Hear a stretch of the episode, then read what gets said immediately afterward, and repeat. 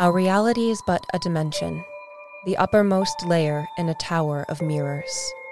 Beneath it are the many reflections cast by our reality, similar, but not entirely the same. A staggering number of worlds, lands beneath a dark sun, a world of three moons forsaken by the gods, realms long forgotten, and countless thousands more. You are about to enter one such reflection, a world still recovering from a magical apocalypse, a place where magic is regulated, goblins trade their wares throughout the lands, and the north is dominated by giants. Today, the sun rises over Heimurrin and the Wilderin. This is An Acorn's Journey, a DMD story. And now, Chapter 12 of An Acorn's Journey, a DMD story. Gorham stands and immediately charges down towards the octopoid creature, picking up a fallen log as he does so. I believed our plans were for an ambush, but I guess this works too. I'm going to stand my ground and continue to fire arrows, but now I'm going to target the eye. This scene unfolds before the entire group. A large, rocky creature charges towards the octopoid. It swivels around and faces it, tentacles at the ready. It has an arrow sticking out of it, so you know that Longwei has already engaged it. We'll go around the table. Iring? I've had my bow out. Is the monster, the the octopoid, or whatever the hell it is, in sight? Yes. Is its eye in sight? Yes. About how far away is it? 40 feet? That's it. Holy crap! Iring will stay with the child. Will the child move with Iring? It has been. So I take an action, and it will take the same action as me. Then I will back up with the child 30 feet, keeping it within five feet of me. And I will, as a bonus action, cast Zephyr Strike and aim at the monster's eye. That's a nine and a nine. That'll be a miss and a miss. Did you hit? Nine. Longwei? I'm going to loose an arrow, and as I've said, I'm going to try to target the eye. That is going to be a 23 to hit, That is a good hit. and that is eight points damage. The creature wheels around in the direction that your arrow came from. Gorham attacks with the log and breaks the log over the creature's head, for lack of a better term. It's more of this bulbous Central body. orb. yeah. What manner of creature is Gorham? He is a essentially a pile of rocks. He almost looks like an earth elemental. He's humanoid in shape. He's got discernible legs, a trunk, arms, and a very low, almost flat head with two black eyes and a large, like brow ridge across it. He's a being you haven't encountered before. There's stories from the old times of the Wilderin about these creatures that lived here. And much like you, it is believed that their race has been in decline for a long time. Soon they'll be gone from Heimurrin. Dash? Ash is going to launch off of the tree and begin a slow glide. So all I will be doing this uh, round is gliding 30 feet closer to the creature. Okay, and that's your your full movement is That is my full movement is 30. Madry? You said this creature's about 40 feet from us. Madry's going to.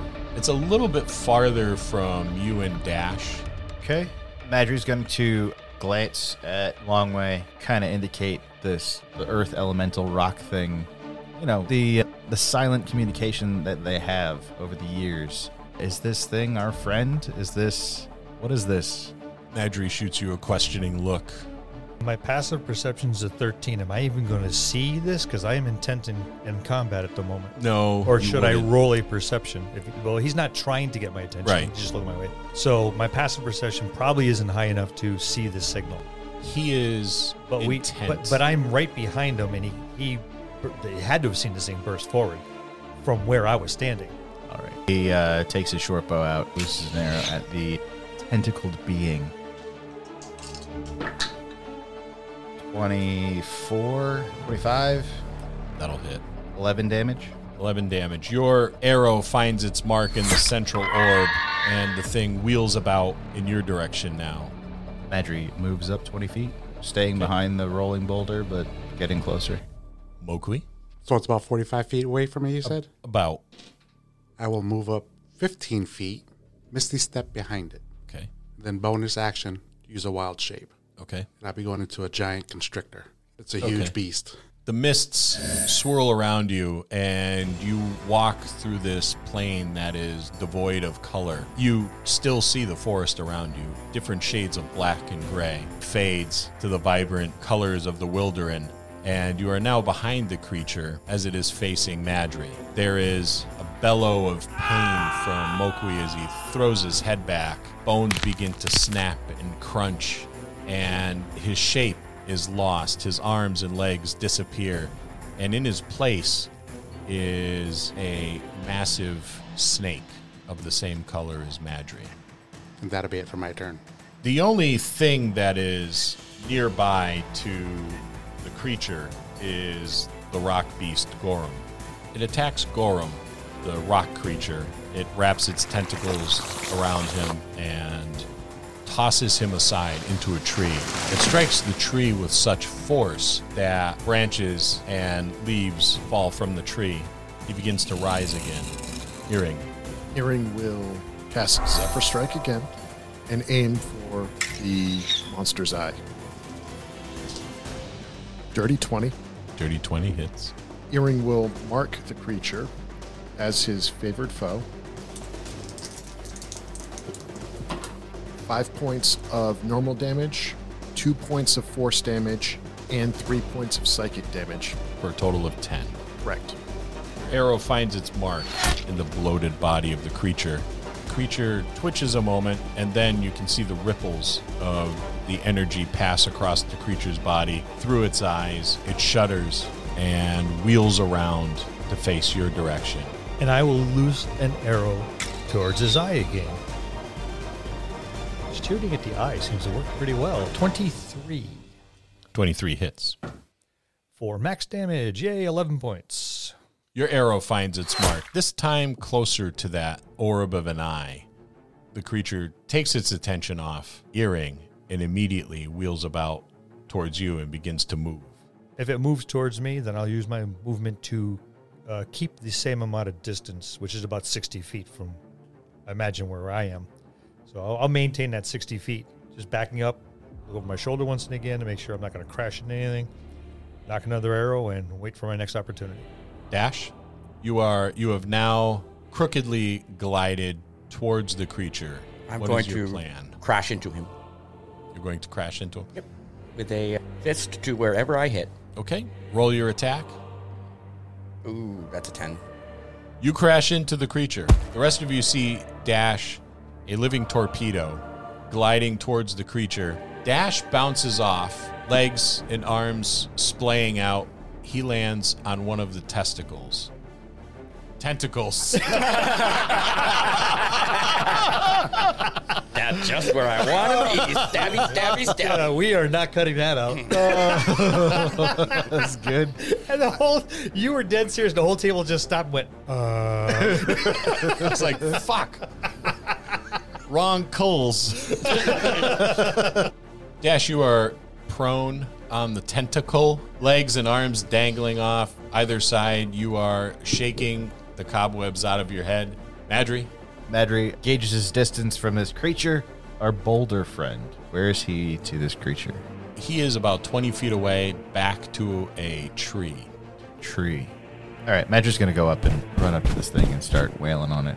He runs up and throws a, a just a meaty, meaty fist at this thing. Rolls his attack. And he remembers to take his dice out. 16. You thunder towards the creature, leap into the air, fist ready, strike down at the creature who bats you aside with one of its tentacles. Mo'Quee? I will try to constrict it. 25? 25 is a good hit. You see Mo'Quee in snake form begin to slither up the body of the creature as he begins to tighten and constrict around it, pinning some of the tentacles to the bulbous central body. It'll take 13 points of damage, and it has to make a DC 16 check against grapple. DC 16? Yep. That'll be a, a 1. The It is immobile, it, it, unable to move. The octopoid is upon two of its tentacles, using it as legs. When you wrap it up and begin to constrict, you take one of the legs out from under it as you pin it to the body of the creature. The other leg buckles under the weight of both you in your snake form and the creature, and the creature drops upon its back on top of you. You roll the creature over so it is now on the bottom of you and begin to constrict. When you do so, it lets out this ear piercing, very shrill cry.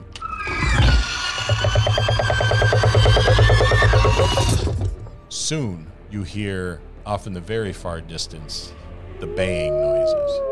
Gorham rises and begins to run towards the creature. Each thunderous step seems to rock the ground itself. The beast, composed of heavy chunks of stone, stray branches now from the tree, and the occasional piece of quartz. Two heavy stone legs lead to a massive angular midsection. There's bits of grass and other plants that stick out from the gaps in this monstrous earthen body. Slates of rock jammed together tightly make up a rough hewn face with a jagged mouth. Its thick arms slam the ground, cracking the stone below as it raises its maw into the air and releases this deep roar. The booming sound is accompanied by a sharp hiss of scattering gravel as it rains down from the beast's body. This is the first time that you've gotten a good look at it because he is now charging towards you. He closes the distance and raises two mighty rocky fists in the air over his head. I'll close my eyes and hope he doesn't hit me. You bind the creature tightly. It struggles for a moment, but then your strength proves to be far too much for it to overcome now. Iring, Mo'Quee has this thing grappled. He's in a constrictor form, something very different than what you're used to seeing. What are you going to do? What direction did the bang noise come from? The bang noise came from the southeast. Can we set up the map in a way that, you know, will give me a better idea of position? Yes. Iring will stay back with the child. The bang seems to be coming from past the monster and not in a different direction. So Iring will take a shot at the prone monster, which grants advantage. Yes, there is a risk that you might hit Mo'Quee, though. Just keep that in mind. The way I've been rolling. that is a 22. That'll be 12 points of normal damage and 2 points of psychic damage. So 14. An arrow slams into the creature's body right next to your head, Mo'Quee. My eyes are still closed. There is a ripple of energy that you can feel underneath you. The creature's body trembles for a moment. It begins to let out one of those shrieks, but the shriek is cut short. That is, it is so heavily constricted by your snake form. Longwei? Did they fall toward me or away? It fell ever so slightly towards you. Distance wise, how far am I from it? You didn't back up before, No, did you? I did not. Once it was constricted, I stopped moving forward or moving backwards. About 50 feet. Okay, so I'm going to dash up to the creature. If I need to, I will use a little bit of movement to climb onto the creature. I have dropped my bow. I have drawn my sword. My target is the eye. How much is your dashing movement? You're 60 feet. 60. So you are at the creature. Okay. Next round, you can climb on the creature, providing that it is still in the prone position and grappled. While I'm here, I think I'm going to. It's down. I'm going to use this opportunity. I'm going to use action surge as as my uh, bonus action, and I am going to make an attack. Okay, make your attack.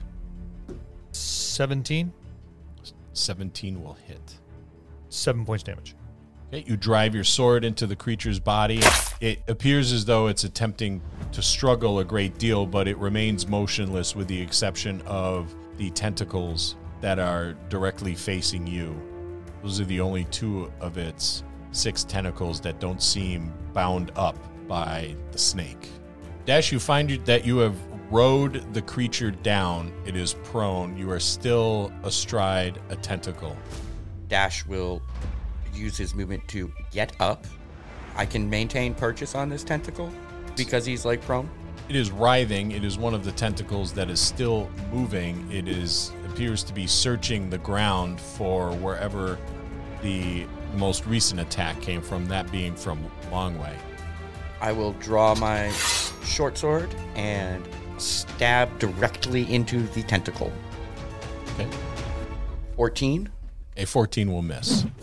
Oh, sorry, an advantage because he's prone? You may have advantage. Nope, that was a 1. The movement of the creature's tentacle seems to pose some difficulty with you finding your mark. As a bonus action, I get pissed off and rage. You hear the shrill battle cry of your fairy companion as he stands, fists clenched, face changing colors from red to purple to red, veins bulging on his neck. That one squiggly vein tracing a awkward line up his forehead from the bridge of his nose. Madry. Madry uh, picks himself up and dusts himself off and heads into pummel this downed creature. He moves into where the eye is, close to the eye, and just starts punching at the side of this thing's head hard as he can.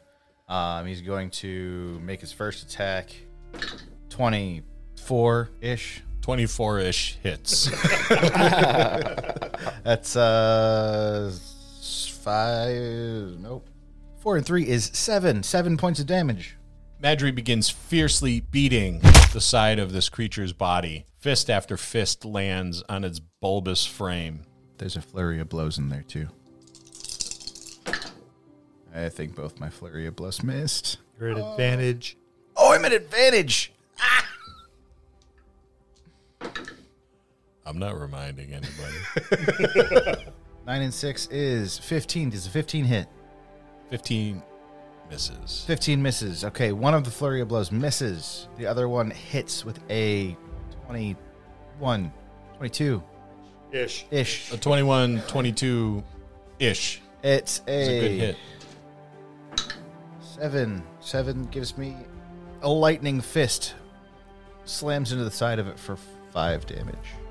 There's a crackle of energy as you as your ki power activates. Ever so slight traces of electrical energy trace your forearms from your knuckles as you slam into the creature. There is a soft glow of yellow energy that traces itself off, off along the body of this this creature that's constricted by Mo'Quee. And I will continue constricting for another 13, but then he'll get, on his turn, he gets to make his uh, DC save again. Grapple save. And that's a DC 13 you said, right? 16. 16. The creature struggles against against your ever tightening grip, and there is a a grotesque crackling of, of bone and popping of skin as goo begins to ooze out of it. It that one large central eye begins to bulge, and there is a loud, sickening pop as the eye shoots forward out of the body of the creature, trailing goo and fibrous material with it. I'm just hold squeezing it still. The carnivores will be happy they've got dinner. The creature is now dead. I haven't opened my eyes yet. Is the baying getting closer? The baying has stopped for a moment. Do we wait? Dash, would you please mutilate the eye? Absolutely gladly. Take out. I will start. Oh, that's a 19. You don't have to roll. it is an eye that is no longer in the body. I am The- going to sever the nerve that attaches it to the uh, center of the body and then start punting the eye like a soccer ball. How big is the eye compared to Dash? I was just about to ask the same. It is the size of a serving platter. It is just slightly smaller than Dash. He runs up in a fit of rage and hacks the central nerve, and hacks it again, and hacks it again, and begins kicking it with with this savagery and kicking and punching and kicking and punching and kicking and punching uh, until there is goo and oozy things dripping from the battered eye.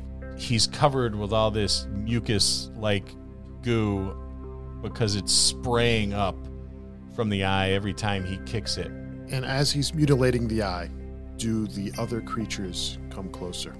You can't hear the baying.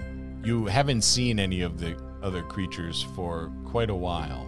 It's hard to tell where they are at this point. The t- child just stands there curiously blinking at Mo'Quee, who is now a, a snake, then shifting its attention to Dash, who's savaging the the disembodied eye.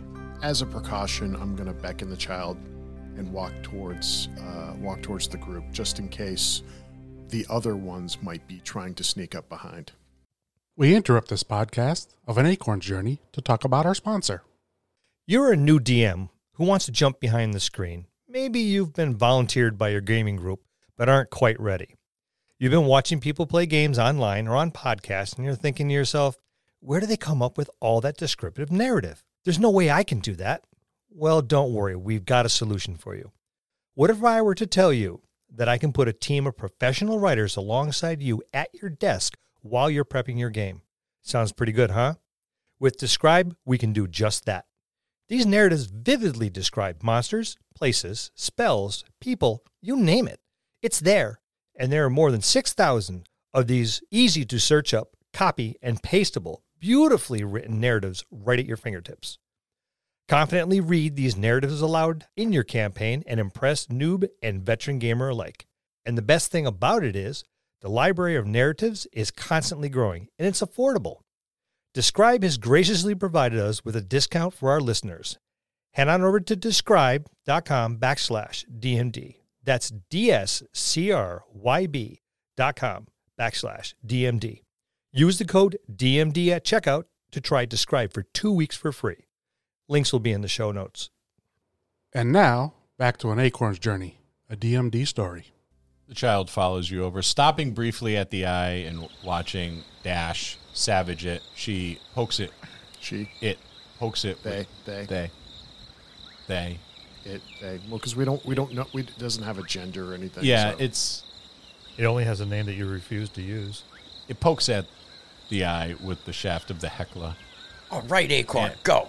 and looks to you for approval. So it continues to poke and prod the thing while Dash astride the eye now, grappling it and punching it and rending at it, covered in eye goo. covered in eye goo, continues his assault on the disembodied eye.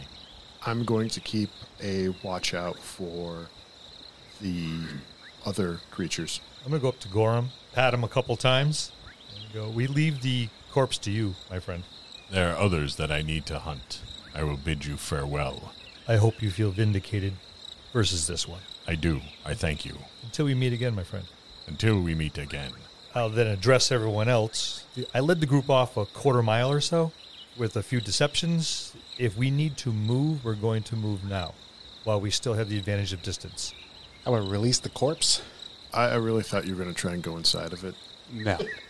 I'll retrieve whatever arrows I can that weren't broken in the fall and the constriction. You can salvage one.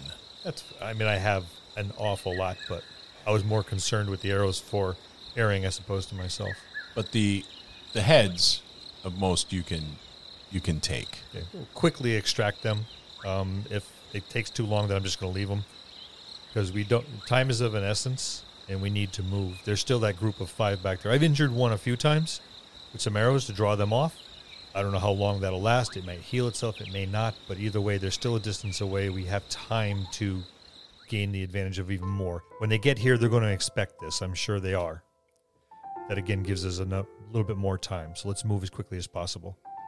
So what I'm going to do is, uh, what I'm trying to, I know I'm huge size, so I'm going to pull up to Iring into the child and lean sideways, see what they do.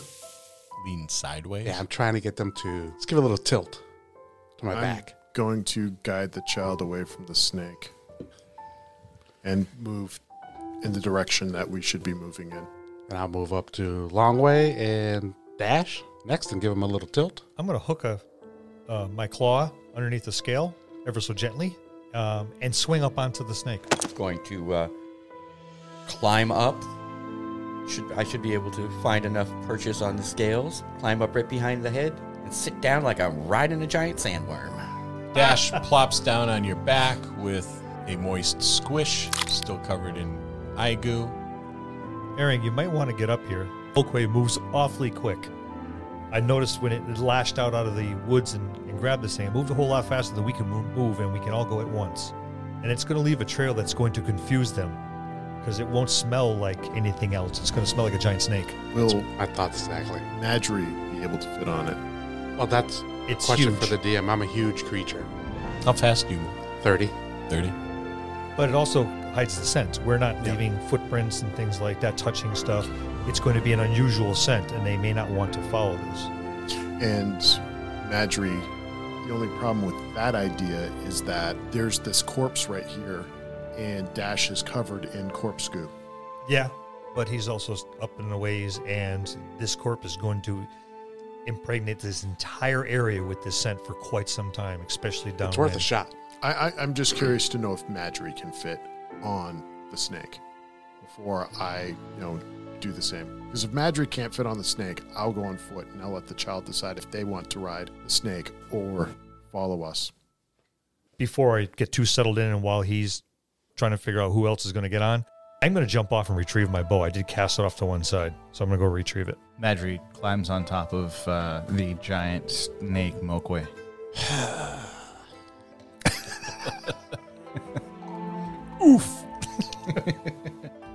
Iring? Does Madry fit the snake? Madry fits with some modifications. He's got to tuck his feet up back on the snake so the tops of his feet are resting on the back, almost like he's resting on his heels while still grabbing a hold of the side of the snake's body with his thighs and his knees. Then I will beckon the child onto the snake and I will sit directly behind the child. The child looks at you and looks at the snake and then walks over. You see for the first time a smile as it climbs onto the snake. Just before we take off, did anyone take any injuries? Dash? Nope. Okay. Then I'm going to take another piece of my my shirt, tear it off. Uh, actually, no, that they may have followed for that twice. Who's in front of me? Dash. Who's directly behind me? Madry. Madry. Sorry about this. I'm gonna reach back and grab a small the hem of his tunic and rip off a small piece. Again, sorry about that. He doesn't Uh, object. I'm gonna wrap around the head of an arrow, and before we take off, I'm going to look off at a, at a distance off to one side, 90 degrees to where we're going, and I'm looking for the biggest opening I can find and launch an arrow. I don't care where it lands. I just want it to get as far away as possible to once again draw our scent away from where we're going. You loose your arrow, it flies through the canopy of the Wilderin, scattering leaves onto the forest floor as it disappears through the canopy. Well, I didn't want to shoot it quite that high because I didn't want it stuck in the top of a tree, but it's Down far. I, I can get it out there quite a ways, but it is as open as I can, and hopefully that will be enough to draw them off once again. Okay, Madry, you, you okay? It's my shirt is much shorter now. It's just a hem. You'll be fine. You're wearing a shirt. You're showing a little too much shell there. Okay, Mo'Quee.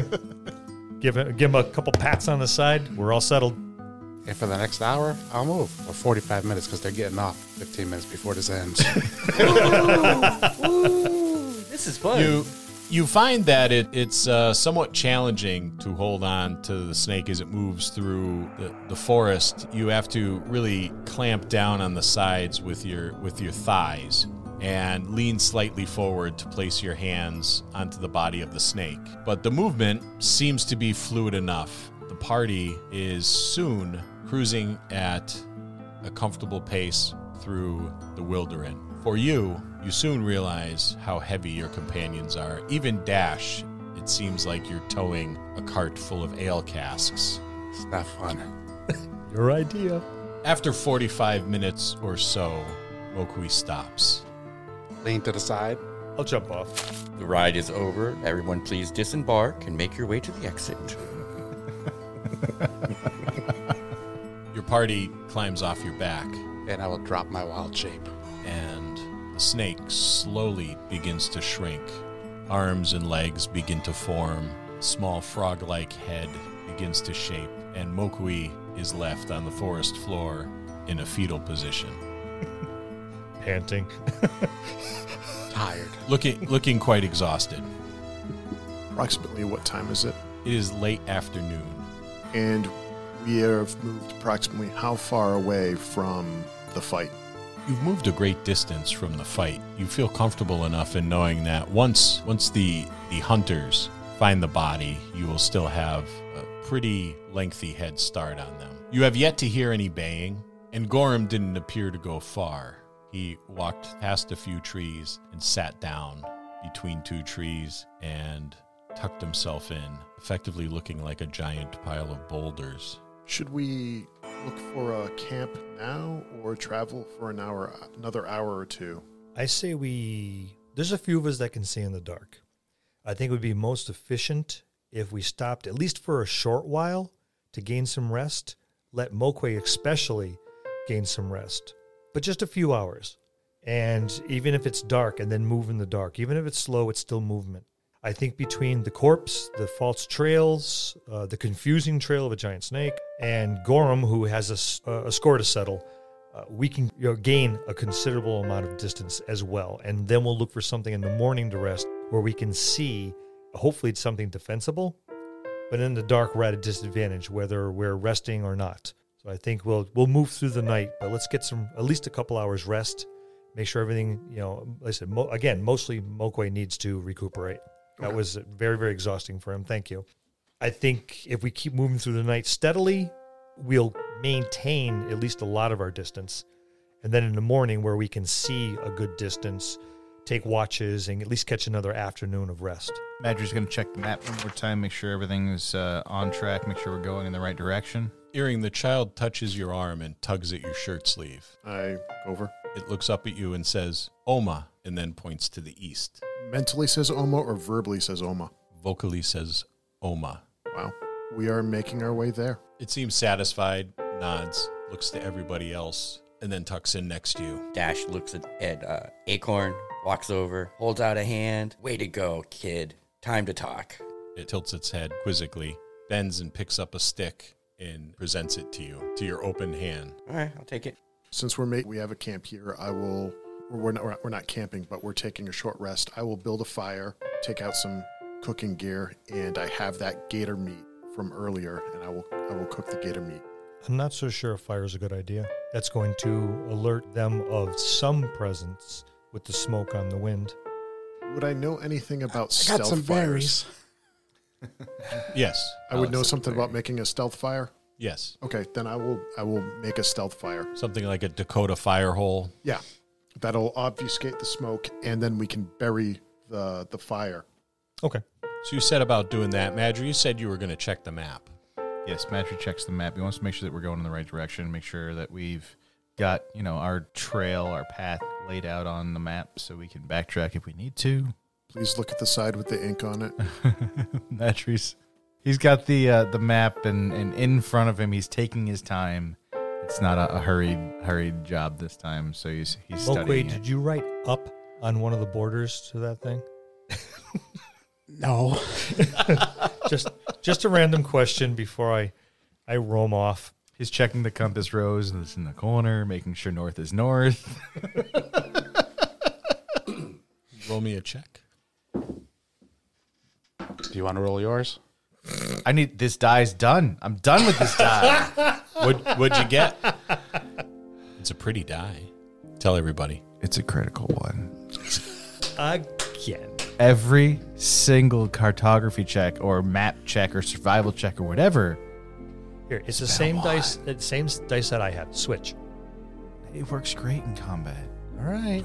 I'm just offering. Just offering. Madry's not the smartest. You're you're looking at the map and you get this sinking feeling in the pit of your stomach. We're lost. Nothing makes sense. Madry uh, pales, as pale as a turtle can, and uh, he, Nice he starts green. looking around, fa- just frantically looking around, uh, sweating and, and rubbing his forehead. And we're lost. I don't I don't know where we are. I got a 10. I'm too tired.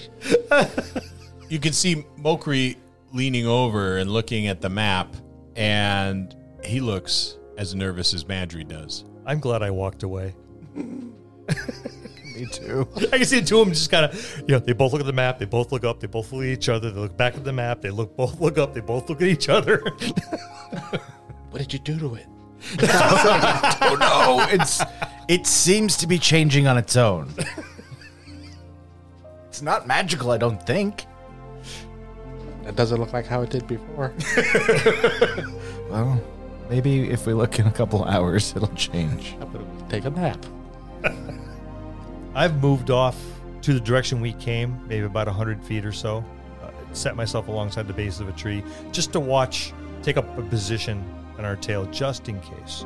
You hunker down on the base of a thick oak and watch Iring prepare his, his fire. Mo'Quee sits by the fire that Iring is preparing, deep in thought. A great deal of concern on his face as he watches Madry flip the map in all different directions. So down is up, up is down, holding it on its side, flipping it over, checking the backside to make sure he didn't miss anything. This look of confusion on his face. It's that frantic panic that you get when you remember that paper that you didn't write, and you're just like, like all the notes you took, you're just trying to put something together, and you have no idea. You're just terrified. That's what Madry looks like right now. I think if we come back to this later, we're all a little tired.